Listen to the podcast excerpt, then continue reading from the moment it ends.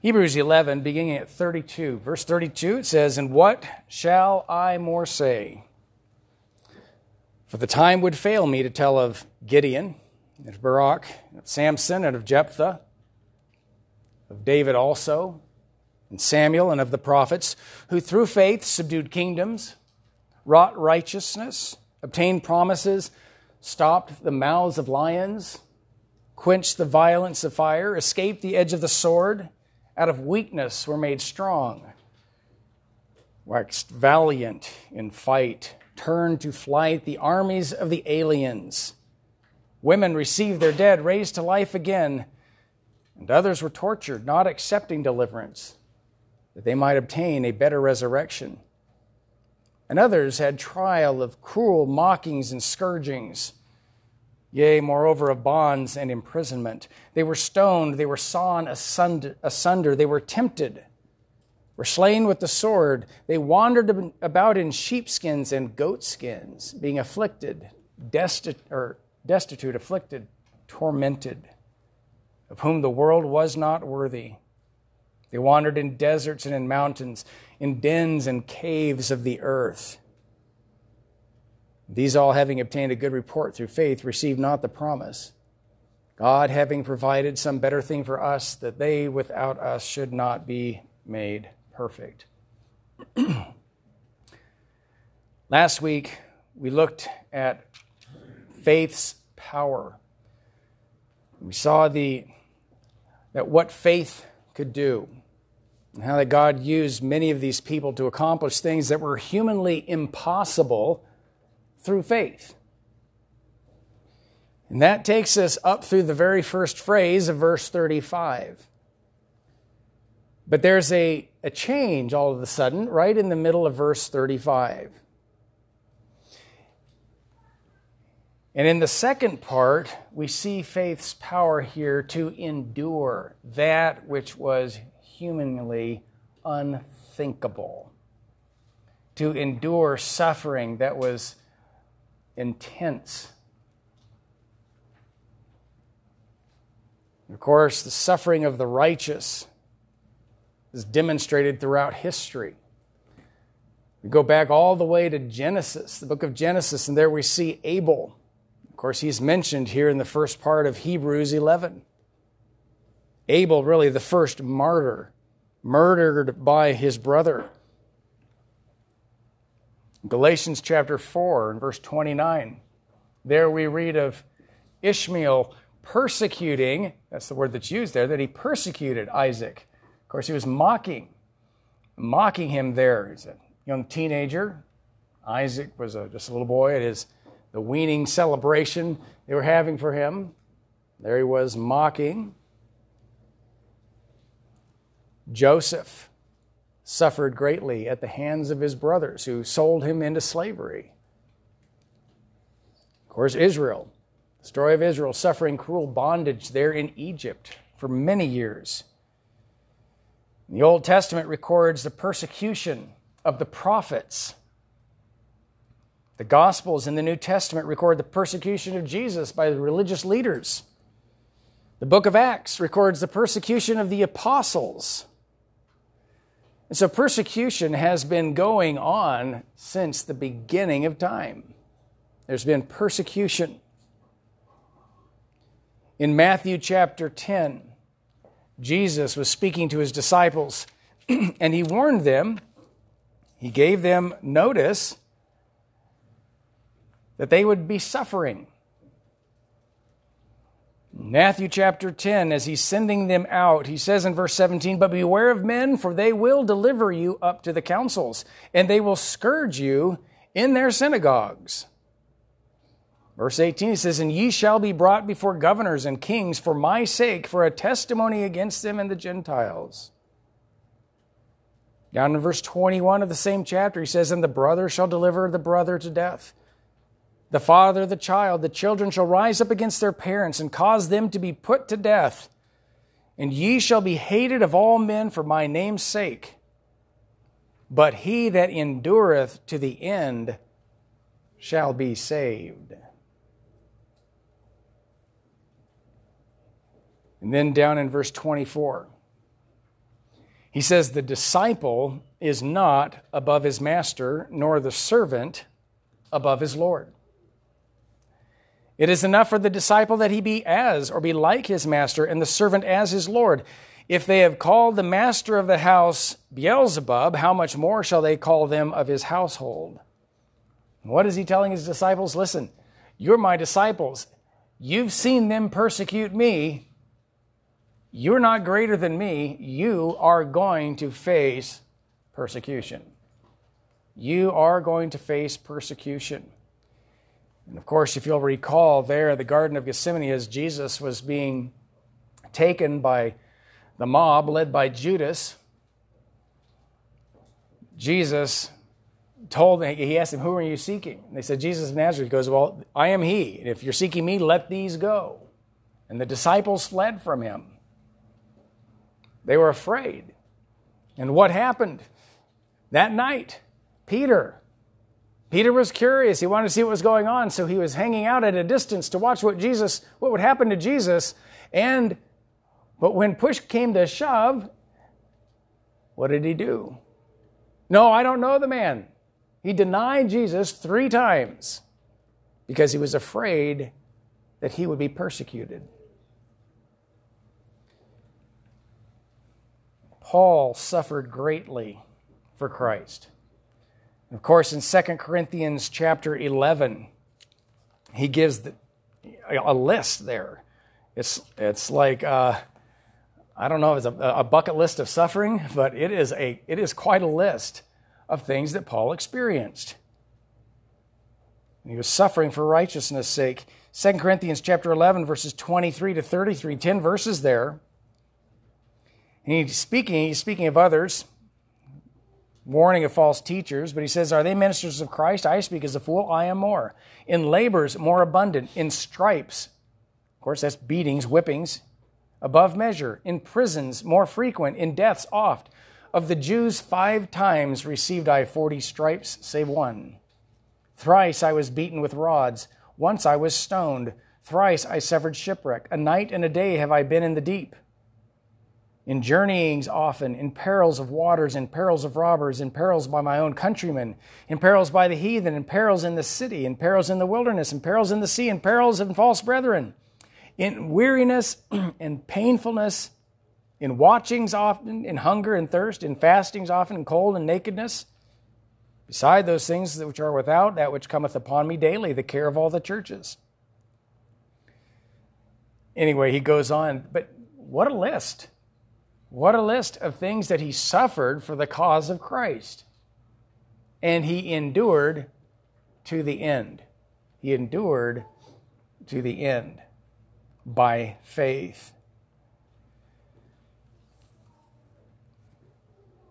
In Colossians 1:24, Paul speaks of filling up the sufferings of Christ of course, there, what he's referring to is that Jesus had suffered on earth, but now he had gone to heaven and he had been called to continue in the, what he calls the fellowship of those sufferings.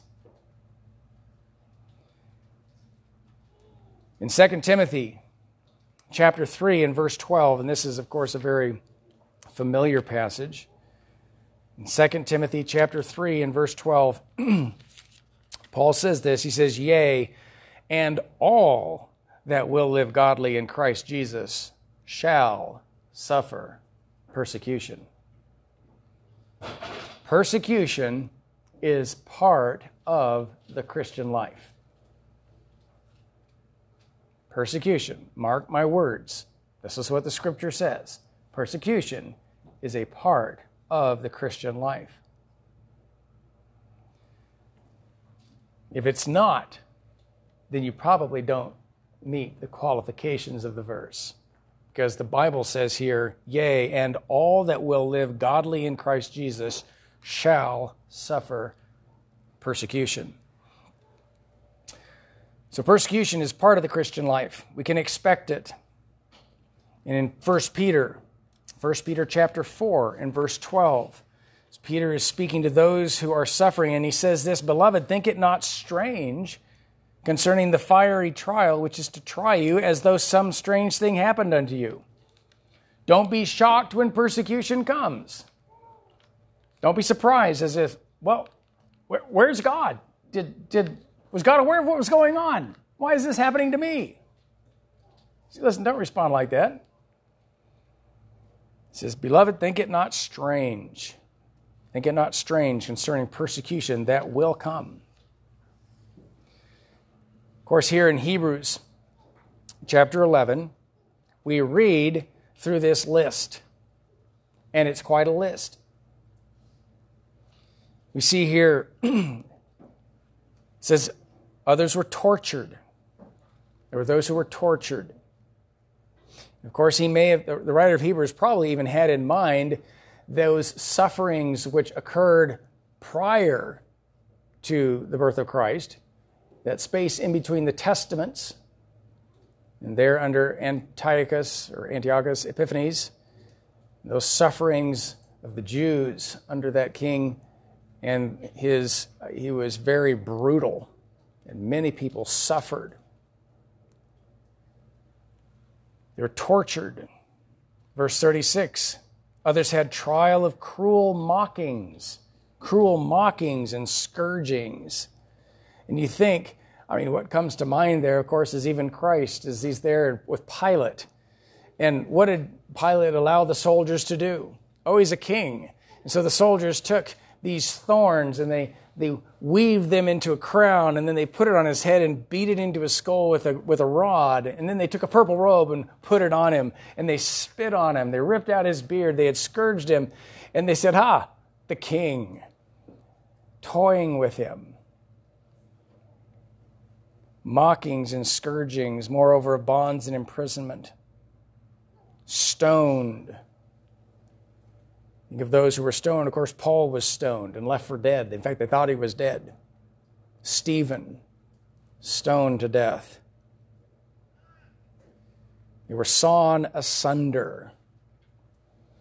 We don't have any record in Scripture of anyone that was sawn asunder, but tradition holds that Isaiah was actually sawn in two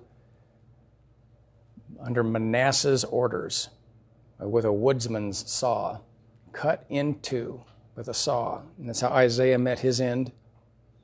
They were sawn asunder, tempted, slain with the sword. If you think about Jezebel, as she destroyed the prophets of the Lord back in 1 Kings, they wandered about in sheepskins and goatskins, being destitute, having nothing, afflicted, tormented, Verse 38 they wandered in deserts and in mountains and dens and caves of the earth, hiding. Of course, that brings to mind 1 Kings 18. After Jezebel had killed the prophets of the Lord, well, she didn't get them all. And there was a man by the name of Obadiah. And Obadiah was the governor of Ahab's house. He lived in the palace. But it says, Now Obadiah feared the Lord greatly, for it was so when Jezebel cut off the prophets of the Lord that Obadiah took an hundred prophets and hid them by fifty in a cave and fed them with bread and water. It was Obadiah putting his life at risk to feed and to hide a hundred prophets of the Lord when Ahab and, of course, Jezebel had just slain the prophets, all that she could find. Think of the Old Testament prophets, Jeremiah. Of course, Jeremiah suffered greatly, terrible time in the in, in the history of Israel. The kings were not listening. And there, Jeremiah was thrown into a dungeon hopefully to die. There was no water there, it said, but mire. And it says that he sunk up to his, his armpits there. Josephus talks about it and says he sunk up to his neck in mud. And they were hoping that the mud would just kind of swallow him up and he would suffocate and die and disappear. Of course, the Lord, of course, the Lord delivered him and he was drawn out of that pit. And Micaiah the prophet He's prophesying. And there in 1 Kings chapter 22, when Ahab and Jehoshaphat joined forces to go to battle. And Jehoshaphat said, Well, shouldn't we inquire of the Lord? And Ahab had his prophets come in, the prophets of Baal, and they said, Oh, go out, you're going to smite these, smite the enemy, you will be victorious. And Joshua said, Well, isn't there a prophet of the Lord around? You know, get a, can we get a second opinion from a, a real prophet? And Ahab said, Oh, well, there's one, Micaiah, but I hate him because he never says anything good to me. never says anything good. Well, Micaiah came in and spoke for the Lord. Told of Ahab's coming death. But after he prophesied, they sent him back to prison. You know, when you when you go to the doctor, you need to hear the truth. If you go to a doctor that just tells you things you want to hear, the doctor's not worth your time. And here was Ahab. He didn't want to hear the truth. He just wanted someone to say something that he'd like to hear. Of course, his prophet spoke the truth. In 2 Chronicles chapter 24, verses 20 to 22, Joash the king, Jehoiada the priest had helped him as a young boy, helped protect him. He became king at a very early age. But then, as he became a man later in his life, he turned against Jehoiada the priest's son, Zechariah, and had him killed, had him stoned. Great suffering, great suffering. Of course, after the scriptures, after, after the period of history of the scriptures that are recorded there, there's still great sufferings the suffering of the sufferings of the reformers. You think of those. Modern days, since the close of the scriptures, many of those are recorded in Foxe's Book of Martyrs. But here, we notice in Hebrews 11 that there is a difference. The beginning of this list in verse 32 speaks of those who, through faith, experience great victories and that's one end of the spectrum. But on the other end of the spectrum, others and others were tortured. The other end of the spectrum. And you see the gross and the grievous persecution that they experienced. There's a great difference between here these people of faith. Because this passage does not say by faith David, Samson, Gideon, and these great things happened by faith, and then there were these others who died. No, the passage tells us that all of these lived by faith. And those that died, died by faith.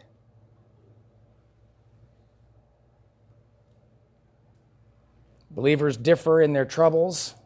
There are those who live at the extremes here. Gideon, Think of the extreme there, the great victory that he had with 300 men. But on the other hand, Jeremiah, Stephen, martyrs for the faith.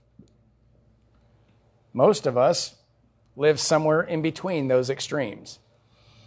Know, we may experience some persecution. We may, we may be mocked. We may, may be made fun of for what we believe. But none of us in here have resisted unto blood as he, the writer of Hebrews talks about in Hebrews chapter 12. So we, we don't really know what it's like to be at either end. But there are great differences in what people will suffer. There's great exploits, there's great suffering. And it's natural for us when we undergo suffering of any kind, it will be natural for us to respond as Peter did in John chapter 21. You remember when Jesus was speaking to Peter, and this was just before his ascension? It was after the resurrection, the end of the book of John. Jesus is there speaking to the disciples, speaking to Peter, who had denied him three times, and he asks him those three times, Lovest thou me? And then in verse 18, Jesus prophesies concerning Peter and his death. He says, Verily, verily, I say unto thee, when thou wast young, thou girdest thyself and walkest whither thou wouldest. But when thou shalt be old, thou shalt stretch forth thine hands, and another shall gird thee, and carry thee whither thou wouldest not. Very cryptic saying. But in verse 19 it says, This spake he, signifying by what death he should glorify God. When he had spoken this, he said unto him, Follow me. And Peter, in verse 20, he looks around and sees John and says, Well, what about him? Peter, turning about, seeing the disciple whom Jesus loved following, which also leaned on his breast at supper, and said, Lord, which is he that betrayeth thee? Peter, seeing him, saith to Jesus, Lord, and what shall this man do? And Jesus saith unto him, If I will that he tarry till I come, what is that to thee? follow thou me. Be easy for us undergoing persecution to say, well, Lord, what about why am I suffering this? And he's not. Well, what about him? Look, easy for us to look around and compare ourselves to other people. It's a natural response when we face persecution or when we face suffering. Why are you picking on me, Lord? Why me? But Jesus described Peter's death, and he answered Peter in two parts.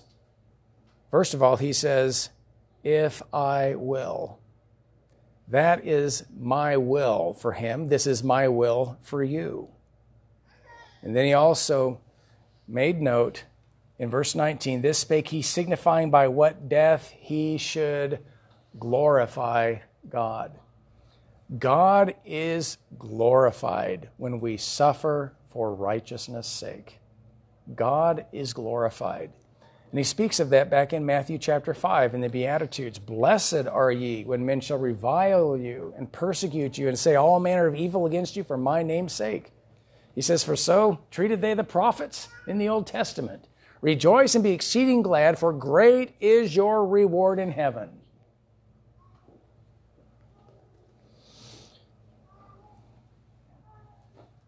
In Hebrews 11, back at the beginning of the chapter, the first two people he mentions, Abel and Enoch, boy, they had different ends, didn't they? Abel was murdered by his brother. And Enoch, boy, he went the way we all want to go. You know, there he was, just walking with the Lord one day, and the Lord just took him.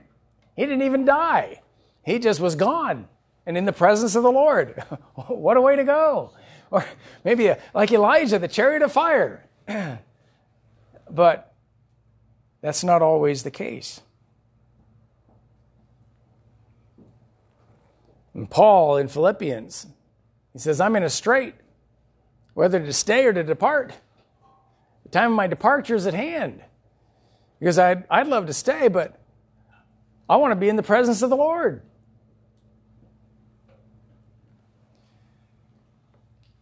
Note here in Hebrews 11, in verse 35, where we have this divide, after women received their dead raised to life again, but then it says, and others were tortured. And look at the next three words not accepting deliverance not accepting deliverance.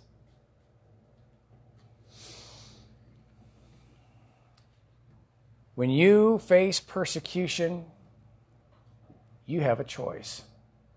You're going to be faced with a choice. Listen, you don't have to be persecuted. All you have to do is say, Caesar is Lord. All you have to do is recant. Say you don't believe these things. We'll let you go. In fact, we'll even sweeten the deal. We'll offer you wealth, privilege. But it's your choice. And how many times throughout history you read of the martyrs? There were many who tried to persuade them recant, take back what you've said. You can live, you don't have to die. And then the world marveled when these people refused the offer. Well, that didn't make any sense. Why didn't he take the all he had to do was all he had to do was say a few words. All he had to do was bow the knee. The three Hebrew children, prior to their deliverance, listen, you're going to fry if you don't. Just all you have to you can be standing in your heart, just bow the knee outside, you know, and, and you can you can live. Well, folks, if life were the most precious thing, then yes, you would deliver yourself.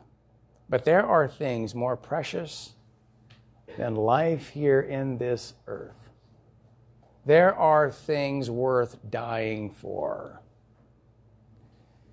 And these people, by faith, did not accept the deal. They did not accept deliverance.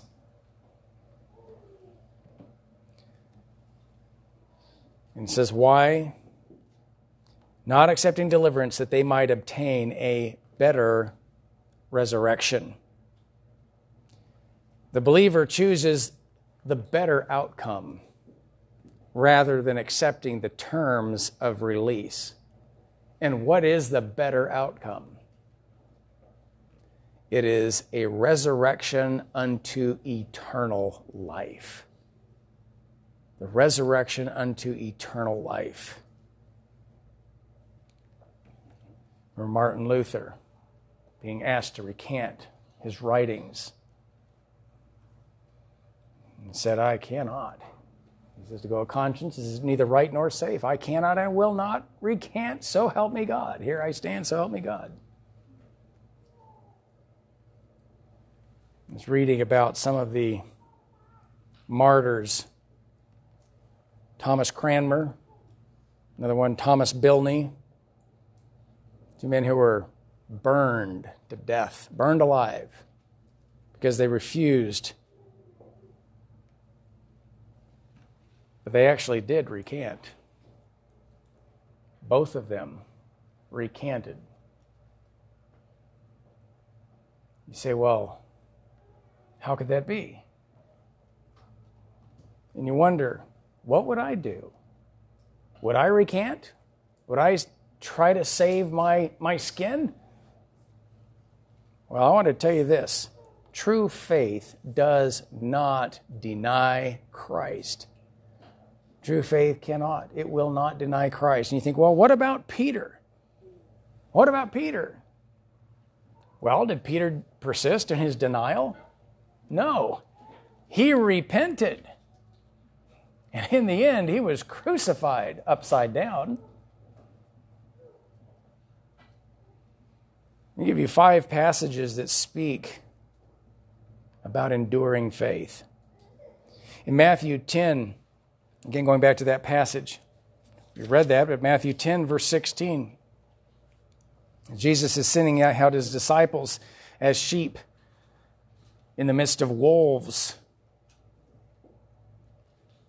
And he warns them verse 22, and he says, And ye shall be hated of all men for my name's sake, but he that endureth to the end shall be saved.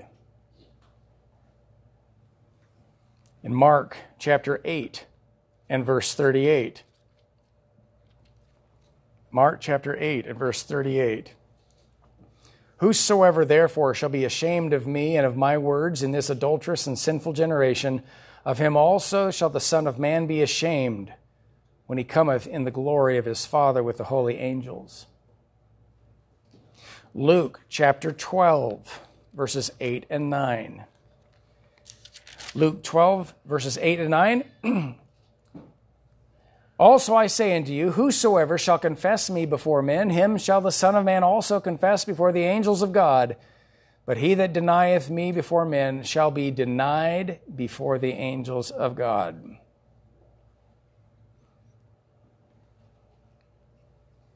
In 2 Timothy chapter 2 and verse 11. 2 Timothy 2 and verse 11. It is a faithful saying, for if we be dead with him, we shall also live with him. Look at the next two verses. If we suffer, we shall also reign with him. If we deny him, he also will deny us. If we believe not, yet he abideth faithful, he cannot deny himself. And of course, the Lord's message there in Revelation chapter 2 and verse 10 to the church at Smyrna. He says to them, Fear none of those things which thou shalt suffer. Behold, the devil shall cast some of you into prison, that ye may be tried, and ye shall have tribulation ten days. Be thou faithful unto death, and I will give thee a crown of life. True faith, true faith does not deny the Lord, does not deny truth. Now,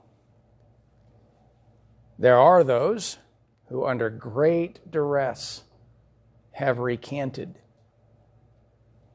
I mentioned two of these men, Thomas Cranmer, Thomas Bilney, both of them recanted. But they became so miserable, and the torture of their mind was so heavy that both of them recanted their recantation. and there, in fact, Thomas Cranmer, you read his his final speech. He was there in the in the church, and he was supposed to be giving this, and he went off script, and he. and he disavowed his recantation and he said the pope is the enemy of christ and he didn't get much past that when they pulled him out of there and burned him thomas bilney was also burned. And there, the night before his his um, martyrdom, the next day, and he's the one that said, "This is the hand that wrote the recantation. This hand is offended. This should be the first to burn." And then when he stood there in the flames, he thrust his hand into the fire.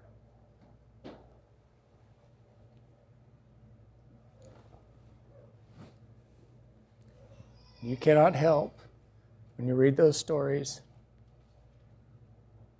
They are so moving. And the faith that God gave these people and the strength that God gave them, and to see the response of the people who witnessed their death.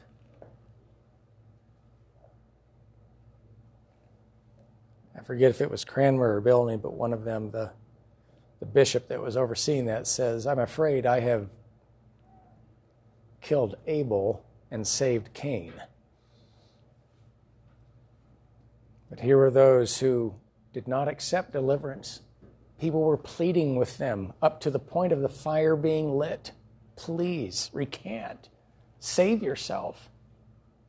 And yet they went rejoicing I think it was Cranmer that looked up and says, I see Jesus standing at the right hand of God. What a testimony. And it says here of these people, in verse 38, speaks of their worth. It says here, of whom the world was not worthy. Of whom the world was not worthy. What is the worth of the faithful? Well, who does the world think is worthy?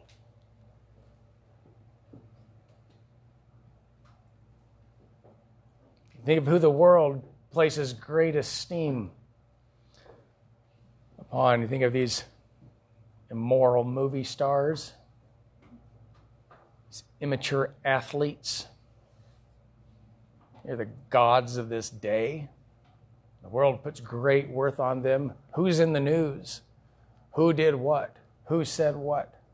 And the most worthless, banal, and mundane garbage that the world puts out there as this is important.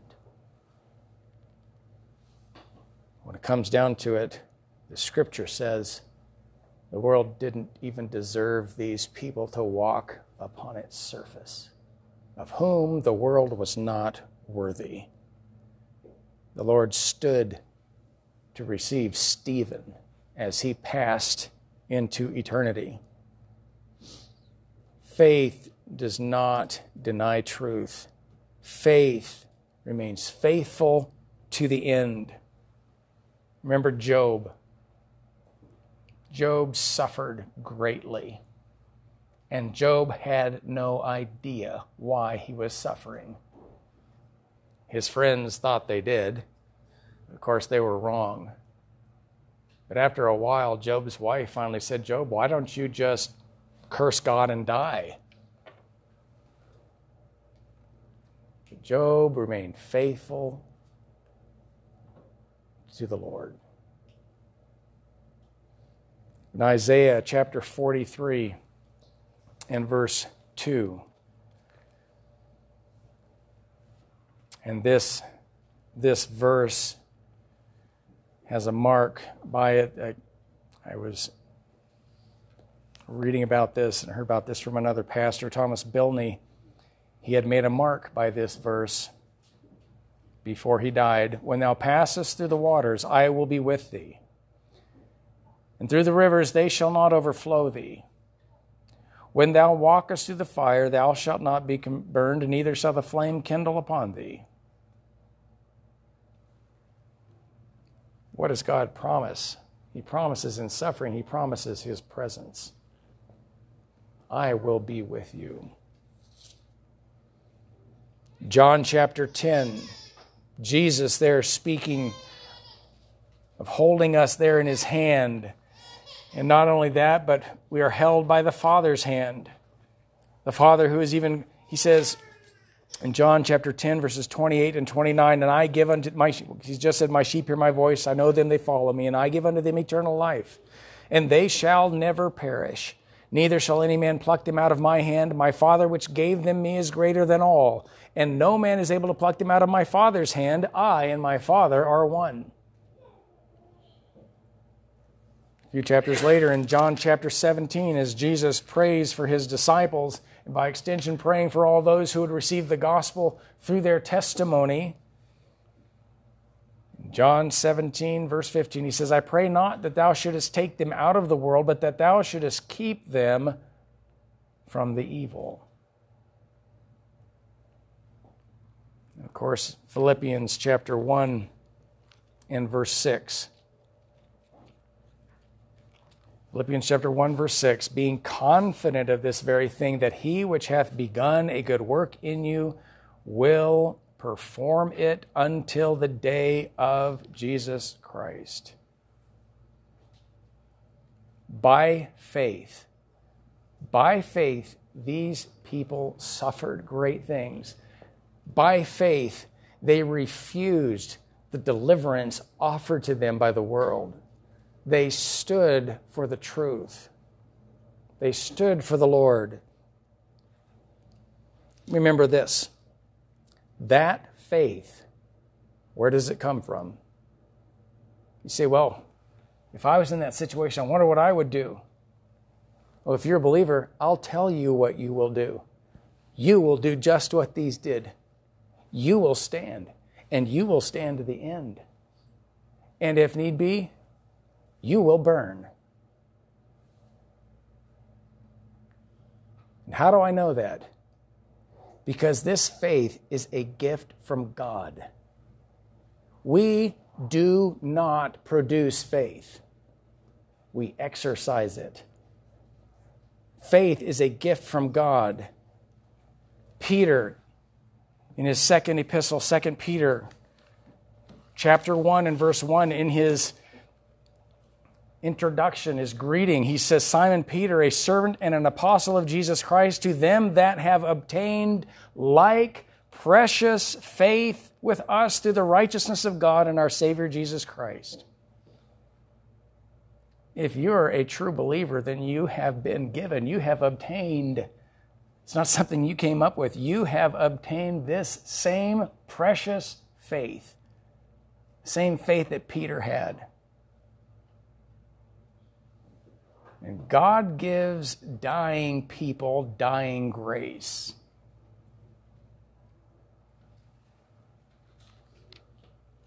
True faith.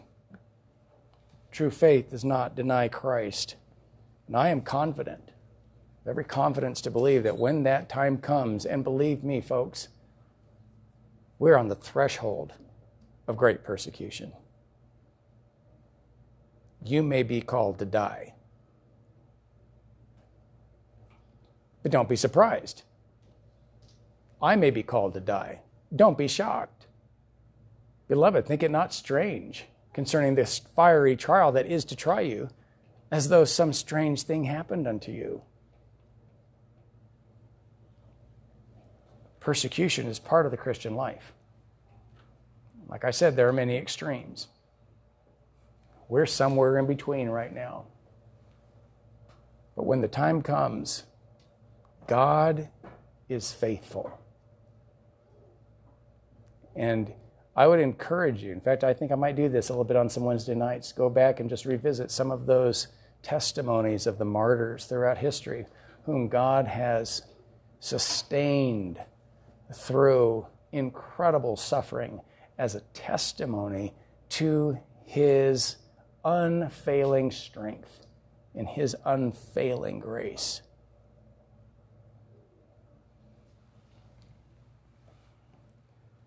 Of whom the world was not worthy. Next week, we'll, Lord willing, finish up this chapter.